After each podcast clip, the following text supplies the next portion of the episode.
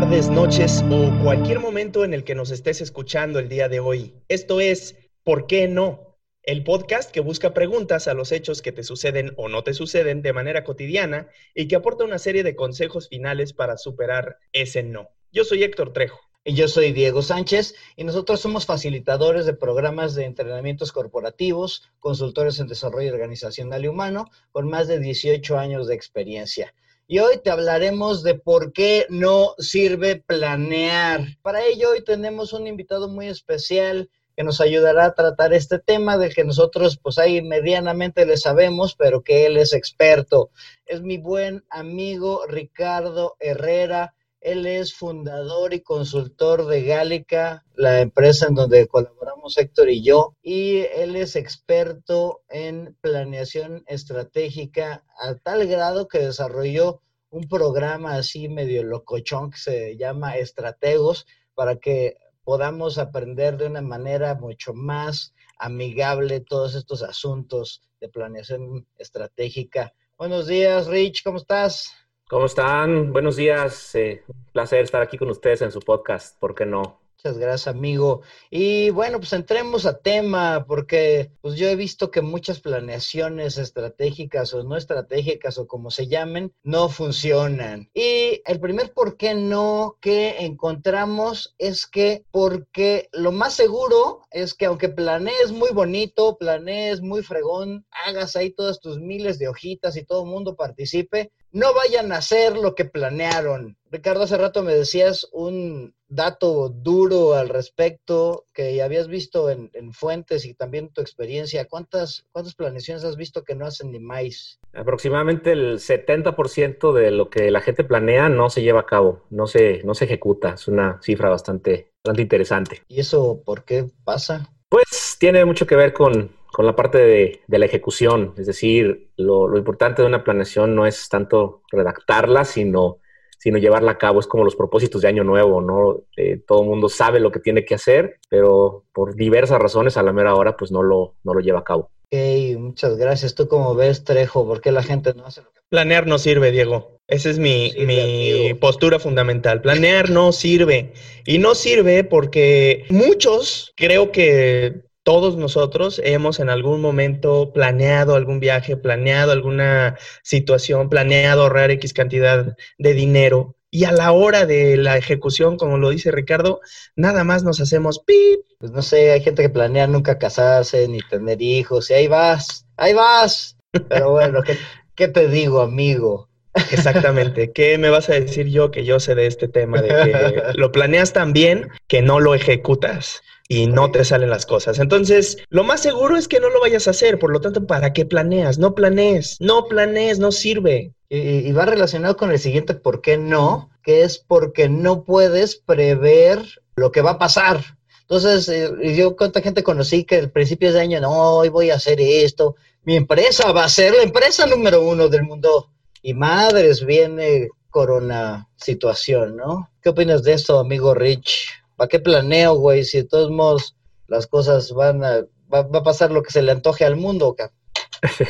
Bueno, eso creo que lo estamos viviendo ahora. Esta pandemia de coronavirus nadie la previó. Cosas como la bolsa, si va a subir, si va a bajar, ni Bill Gates, ni Warren Buffett saben lo que va a pasar, eso es correcto. Y pues efectivamente el mundo nos juega chueco a veces. Y luego, yo no sé, hay gente como que dice que esto le da sabor. Sí, porque luego dicen que los imprevistos es el sabor de la vida, ¿no? Y que la incertidumbre es lo que nos da la emoción y la sorpresa en nuestras vidas.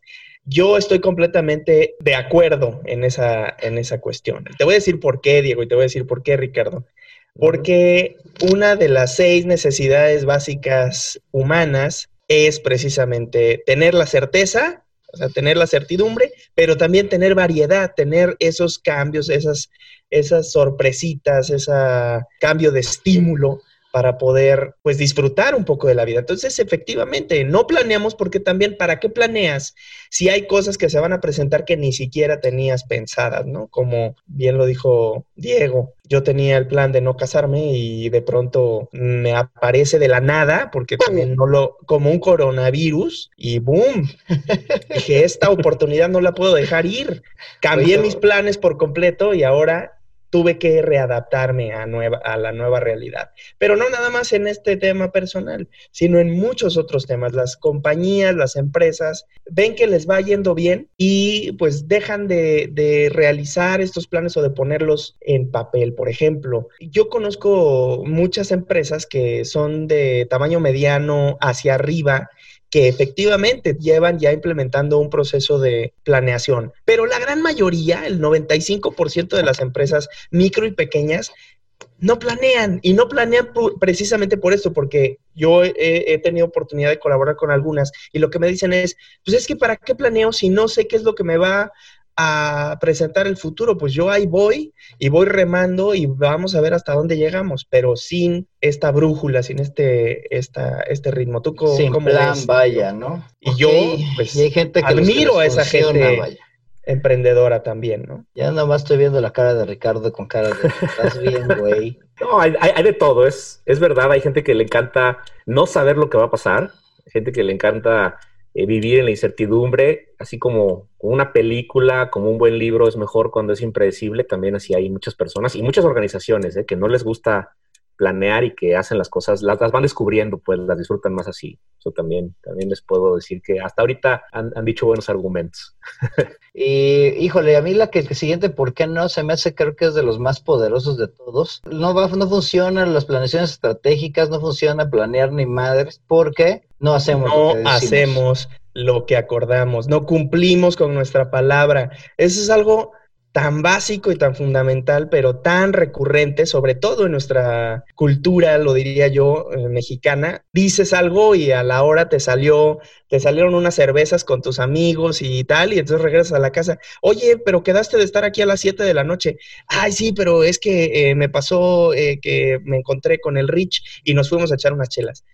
Pero ya teníamos planeada esta cena juntos. Ay, sí, pero no sé si estén de acuerdo. No hacemos lo que acordamos. Y eso es un ¿por qué no? poderoso para no planear. Porque ¿para qué planeas si de por sí no lo vas a hacer? Y luego no es nada más que no lo vaya a hacer yo, sino que no lo van a hacer los otros, ¿no? Digo, no, pues ya quedamos. ¡Muy bien! Y al Rich se le antoja no hacerlo, entonces pues ya valió gorro, ¿no? O sea, toda la planeación, ahí estuvimos ahí horas metidos en un maldito cuartito, güey, así generando ideas, y de repente decimos, ok, todos quedamos en esto, sí, bien, por supuesto. Luego el Rich no llega, ¿no? Cuando habíamos dicho que teníamos que llegar. O... yo creo que no es nada más así como mexicano o latino, creo que es humano de repente pues dar prioridades a otras cosas, y eso de poner las prioridades y de seguirlas, de tener disciplina, creo que es la palabra clave ahí, pues luego no es muy sencillo que digamos. ¿Tú cómo ves, mi Rich? Sí, la disciplina es algo que a veces no se nos da, y es una cuestión cultural también, depende mucho del país, depende de la empresa, pero sí, esto del compromiso grupal, creo que sí es un problema. Sí, y creo que lo es y lo seguirá siendo, pero a ver si en la receta nos ayudas a ver cómo fregados cambiamos eso. Y... claro. El último de los... eso no lo vamos a poder cambiar, Diego. Eso no lo vamos a poder cambiar. O sea, ¿tú crees que ese es el más trascendental? Mira, yo creo que todos los que hemos mencionado, y de hecho invitaría a las personas que nos escuchan a que nos dejen comentarios en relación con esto, porque hay muchísimas más razones por las cuales no planear. Pero esta parte de por qué no hacemos lo que acordamos es muy recurrente. Lo que dice Ricardo... tienes razón, hay muchísimas organizaciones, y lo que dices tú también, hay muchísimas organizaciones que una vez que se ponen de acuerdo ya salen con el plan magnífico, estratégico planteado, a la hora de la ejecución, oye, pero ¿por qué no hiciste esto? Ah, es que me pidieron hacer otra cosa y ya no le di seguimiento. Oye, pero pues era parte importante del engranaje para poder lograr los resultados y demás. Ah, sí, pero pues no hice las llamadas porque se me cayó el internet. Bueno, es que tú me dijiste diferente, es que fíjate que lo que... Sí. Pretextos y pretextos para no cumplir y no acordar, no desarrollar o no ejecutar lo que supuestamente habíamos acordado. Entonces sí, es una cuestión complicada, por eso planear no sirve. Ok, y peor aún, sí, el siguiente ¿por qué no? Si no tienes la información disponible. O sea, ¿para qué fregados voy a planear algo si no sé qué es lo que va a pasar, si no tengo todo lo que necesito, si no sé cuánto vendió la competencia, si no sé lo que va a hacer la competencia, si no tengo toda la información que necesito, ¿para qué demonios planeo, Ricardo? ¿Para qué? Sí, sí sirve planear. Ahorita les voy a decir cómo hacerle para que una planeación funcione, para que se ejecute. Definitivamente es mejor tener un plan que no tenerlo, pero bueno, ahorita que lleguemos a la receta les platico cómo se le hace. Ok, eso va a estar interesante porque yo creo que vas a convencer aquí el buen Héctor, ¿eh? Ahorita lo convencemos, cómo no. A pesar de lo que dijo Ricardo, de que funciona planear, pues los por qué no son muy claros. Y el primero, porque lo más seguro es que no lo vayas a hacer. Lo vas a poner en papelito, lo vas a pegar en tu refrigerador, en el caso de las organizaciones, lo vas a poner en un tablerito, pero no lo vas a llevar a cabo. Ese es el principio. El segundo, ¿por qué no puedes prever imprevistos con las situaciones diversas que se te pueden presentar en la vida? El tercero es, pues porque nos gusta vivir en la improvisación, en la incertidumbre, en el sabor de la vida. El tercero, porque no hacemos lo que acordamos, y uno de los más importantes. Y en cuarto lugar, porque no tengo toda la información disponible. Esas son las razones que hasta ahorita tenemos de por qué no sirve planear. Invito a las personas que nos escuchen para que nos digan por qué otras razones tendrían para no planear. Y bueno, pues vamos a ver si es cierto. Amigo Rich, pues ayúdanos con la receta. A ver si convencemos a este muchacho Héctor Trejo de que empiece a planear su vida, por favor.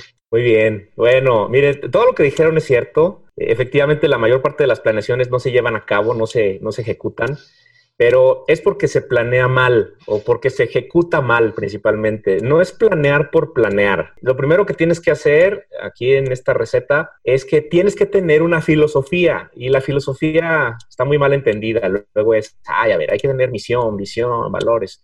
Sí, para una empresa está bien, pero la filosofía es algo bien sencillo. Es una razón genuina, honesta, del por qué quieres hacer algo, de por qué quieres llegar a algún objetivo. Si no tienes una razón dentro de ti fuerte, si no estás convencido de que lo quieres hacer, entonces quiere decir que no tienes una filosofía y no te va a servir el plan. Te tienes que preguntar para qué quiero hacerlo, para qué quiero bajar de peso, para qué quiero ganar más dinero, para qué quiero conseguir una chamba nueva. Entonces, eso es lo primero que no se hace, no se tiene esa razón o no te cuestionas. Luego, lo segundo es que hay que medir. Una planeación que no tiene forma de medirse, si vas bien o vas mal, si quieres bajar de peso y no te mides, si no vas a la báscula todos los días, entonces no sirve, no funciona. Si estás hablando de una empresa y no sabes ni cuánto estás ganando o cuánto estás perdiendo, tampoco te va a funcionar una planeación financiera. Debes de tener algo que se llaman KPIs, así se les conoce en el mundo de la planeación. Los KPIs son indicadores para ver cómo vas en cada momento. Es como si vas en un auto, pues tu velocímetro, tu tablero, ese es tu indicador que te va diciendo la velocidad a la que vas. Y otra cosa bien importante que tiene que haber es la disciplina.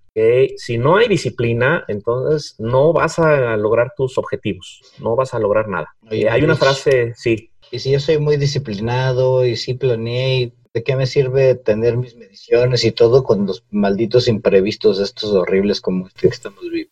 Lo que pasa es que la planeación se va alimentando de la realidad. Esa es una regla. La planeación no está hecha en piedra, la vas cambiando. Yo recomiendo que si vas a planear, por ejemplo, algo a un año, no pueden pasar más de 3 meses sin que la revises y sin que veas qué imprevistos ha habido, y la planeación la tienes que ir alineando, la tienes que ir mejorando cada vez. A veces creemos que el plan es algo que está ahí, ¿no?, inamovible, y entonces decimos, no, pues pégate al plan. El plan es el plan, ¿no? No es cierto. Por eso no funcionan las planeaciones, porque no las vamos alimentando de la realidad. Tienen sí, que eso ir cambiando, modificando, dependiendo de qué, cada determinado tiempo, cada que pase algo terrible.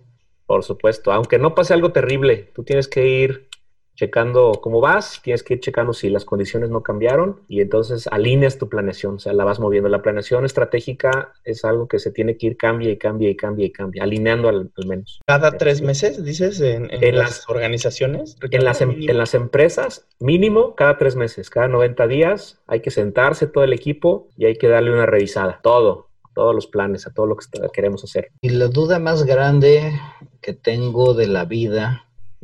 que creo que Héctor ahí va a decir, porque con esa es con la que mata todo siempre, la que decíamos de que por qué la gente no hace lo que, porque la gente no lo cumplimos, porque la gente no hace lo que acuerda, porque no hay voluntad, porque no hay disciplina, porque no hay...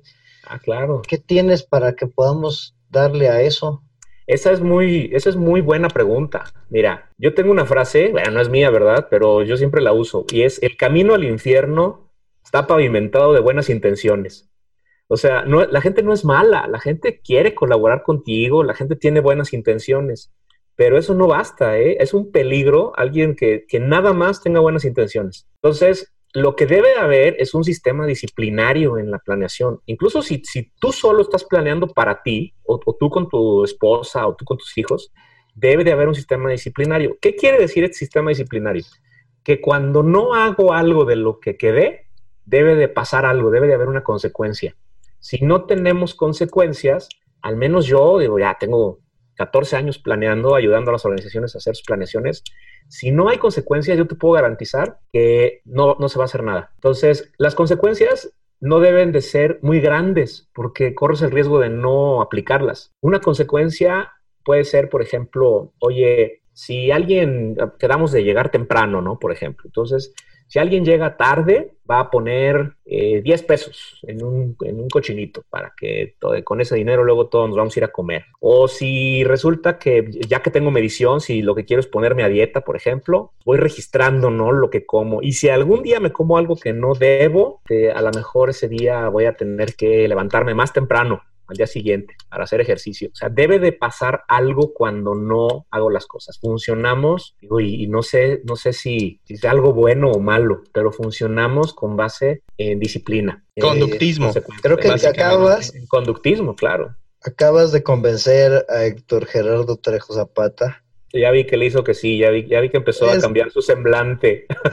Tenías que hablar del conductismo y ya valió gorro. Héctor, ¿crees que funcione? ¿Así crees que la gente sí vaya a cumplir lo que dijo? Definitivamente, Diego, yo siempre he sido partidario de que existan consecuencias y no necesariamente castigos, ¿no?, que normalmente se entiende de esa forma, sino también el reforzar los comportamientos que queremos en una organización o en un equipo. Si alguien llega temprano, reconocerle el hecho de que haya llegado temprano. Si alguien no llegó temprano, exhibir también el comportamiento que no acordamos. Y esto me voy a lo más básico, ¿no? Pero también es necesario ver que esta persona que había quedado de hacer 50 llamadas al día y no las hace, entonces también exhibir en una gráfica, oye, a ver, este día no lo hiciste, ¿por qué no lo hiciste?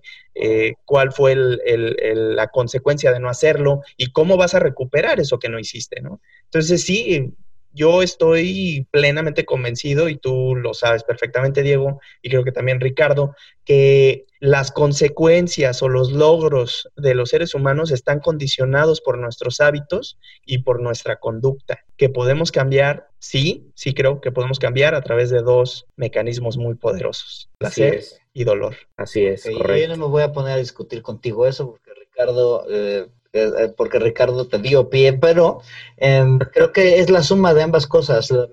Las cuestiones de medición que dice Ricardo y encontrar mecanismos también para hacernos responsables de que eso suceda, ¿no? ¿Qué onda, mi Rich? Pues vamos cerrando la receta. ¿Qué más pasa? ¿Qué más falta para que sí funcionen las planeaciones que hacen las personas? Una más, ahí les va la última. La planeación debe ser lo más sencilla posible. Entre más ambicioso, entre más grande, más matrices, más faramaya yo haga, la probabilidad de que cumplas algo es menor. Entonces debe ser algo sencillo, fácil de entender para todos. Se lo debo de poder explicar a alguien así en una servilleta, fácil. Oye, cuando no soy tan... Yo no he visto eso. Yo he visto que hay gente que se dedica a planear y que hace así mapas enormes, gigantes, que yo llego y digo, ¿qué pasó con este mapa enorme? O sea, no sé si tú hayas visto eso en tus colegas que les gusta la faramalla, güey. O sea, yo no veo que sea lo más sencillo que se puede hacer. Mira, no nada más lo he visto. Yo así era antes. Yo cuando empecé, digo, yo empecé en el 2006 a planear. Pues traía solo la teoría, ¿no? Entonces, pues cuando estudias planeación, ves matrices, que el Hoshin Kanri, que bueno, cosas que caben así en 3 paredes juntas, ¿no? Apenas. Y poco a poco me fui dando cuenta que lo más sencillo es lo que más funciona. Entonces empecé a dejar toda esa faramalla, empecé a hacer las cosas mucho más fáciles para todos. Y ahí es donde está el secreto. No es ningún secreto, ¿no? En la vida en general, lo más sencillo suele ser lo más poderoso. Entonces esa sería mi última recomendación. Ok, gracias. Entonces, oye, fíjate, ese sería un... ¿Por qué no planear también? Porque si te la complicas, entonces no lo vas a lograr. Y sí, estoy completamente de acuerdo. La planeación suena incluso intimidante para algunas personas que no han entrado en la práctica de la planeación, pero como bien lo dice Ricardo, la planeación tiene que ser muy, muy, muy sencilla y mientras más aterrizado, menos es más, ¿no? El clásico. Correcto. Menos es más. Y si tienes 2 o 3 indicadores ultra claves, con esos quédate y ya a partir de ahí desarrolla lo que vas a hacer para que esos indicadores estén en el rango en el que los necesitas. Entonces creo que pues planear no es tan malo. Ya lo convencimos, es un gran logro. Gracias, no, bueno, ya no tienes idea de lo que acabas de hacer. Yo nada más a manera de resumen les digo lo que platicaba Ricardo. Primero es revelar una filosofía, definir una filosofía, ver qué es lo que está atrás del equipo, atrás de las personas para lograrlo. Lo más importante de una planeación no es la planeación en sí, sino es la ejecución. Y para esta ejecución necesitas medir y necesitas disciplina, necesitas ver la manera en la que las personas están cumpliendo y debe haber normalmente consecuencias, ya sea para bien o para mal. Las planeaciones deben ser también realistas y considerar los imprevistos. Debemos revisarla cada 3 meses por lo menos o cada vez que pase algo pues así, ¿no? Y tiene que ser algo vivo, algo que se puede ir moviendo y algo que se tiene que ir ajustándose de acuerdo a lo que la realidad hace. Y finalmente, hacernos conscientes de las limitantes y de las decisiones que hay que tomar, que es, en resumen es lo que nos compartió aquí mi buen amigo Ricardo. ¿Algo más, entonces, amigo? Planear sí sirve cuando se hace bien. Así es. Planear sirve cuando se hace bien y cuando se ejecuta bien la planeación y cuando ésta se adapta, ¿no? Es lo que rescato de aquí, no es nada más de hacer tu planeación bonita, sino hay que hacerla sencilla y factible. Y yo creo que lo rescatable de lo que nos compartió Ricardo es no importa tanto la planeación como la ejecución, es decir, que vayan de la mano. Si planeas, entonces ejecuta adecuadamente, ¿no? Rich, yo tengo algunas preguntas para ti, no sé si estés abierto a responderlas. Claro, adelante. Pues ya se fue. A ver, pues vino, güey. O sea. No le queda de otra. Estamos aquí. Una es, a ver, ¿qué recursos o qué herramientas recomendarías tú para una persona que está reacia a la planeación o que no sabe cómo planear? ¿Qué es lo que tú consideras, no sé, unos libros, algún programa, algún software, algún autor o algún esquema, alguna herramienta que tú recomiendes que pueda servirle a esa persona que sí tiene ganas de entrarle a este tema de planear, pero no sabe cómo, no sabe ni qué hacer? Sí, pues hay muchas herramientas. Les voy a mencionar algunas. Por ejemplo, hay una que me gusta mucho que se llama el modelo de las Core Competences o de las competencias clave. Es el autor, bueno, los autores son Hamel y Prahalad, así tal como suena. Prahalad. ¿Cómo se escribe? ¿Cómo se escribe? Porque nos están escuchando. Hamel es con H, Hamel, y el otro autor es Prahalad, Prahaland. Y este modelo es muy bonito porque te ayuda a descubrir qué cosas puedes hacer para llegar a tus objetivos que nadie más puede hacer. Una buena estrategia, entre menos te la pueda copiar alguien más, es mejor, sobre todo si hablamos de cosas de negocios. Entonces, te dice qué cosas haces que son únicas, que nadie más hace. Qué cosas haces que pueden ser escalables, o sea, que después pueden empezar a crecer. y que son de alto impacto para los demás. Esta herramienta a mí me gusta mucho. Se llama, bueno, la van a encontrar así en Google como el Core Competences Model o el modelo de las competencias clave. Hay herramientas clásicas, el FODA, pues es un clásico, las fuerzas, oportunidades, debilidades, amenazas. Y hay dos más que les quiero recomendar. Una se llama PESTEL, así como suena, PESTEL. Y PESTEL te habla de esto de los imprevistos. Te dice que debes de considerar varios factores externos en tus planes. A pesar de que tú digas, no, pues esto del dólar a mí no me afecta, no, el coronavirus no existe, no, hombre, el petróleo, yo ¿cuándo he comprado petróleo? Bueno, todas esas cosas te afectan también, te afectan a lo que haces día con día. Entonces, PESTEL es una buena herramienta. Y la última es el AMEF, A-M-E-F. El AMEF es una herramienta para visualizar los riesgos. Es un acróstico, es análisis de modo y efecto de falla. Viene esto de la ingeniería, pero se aplica a cualquier persona o cualquier empresa y te ayuda a ver las cosas que pueden ser riesgosas antes de que pasen, que es la esencia de la planeación, ¿no? Adelantarte.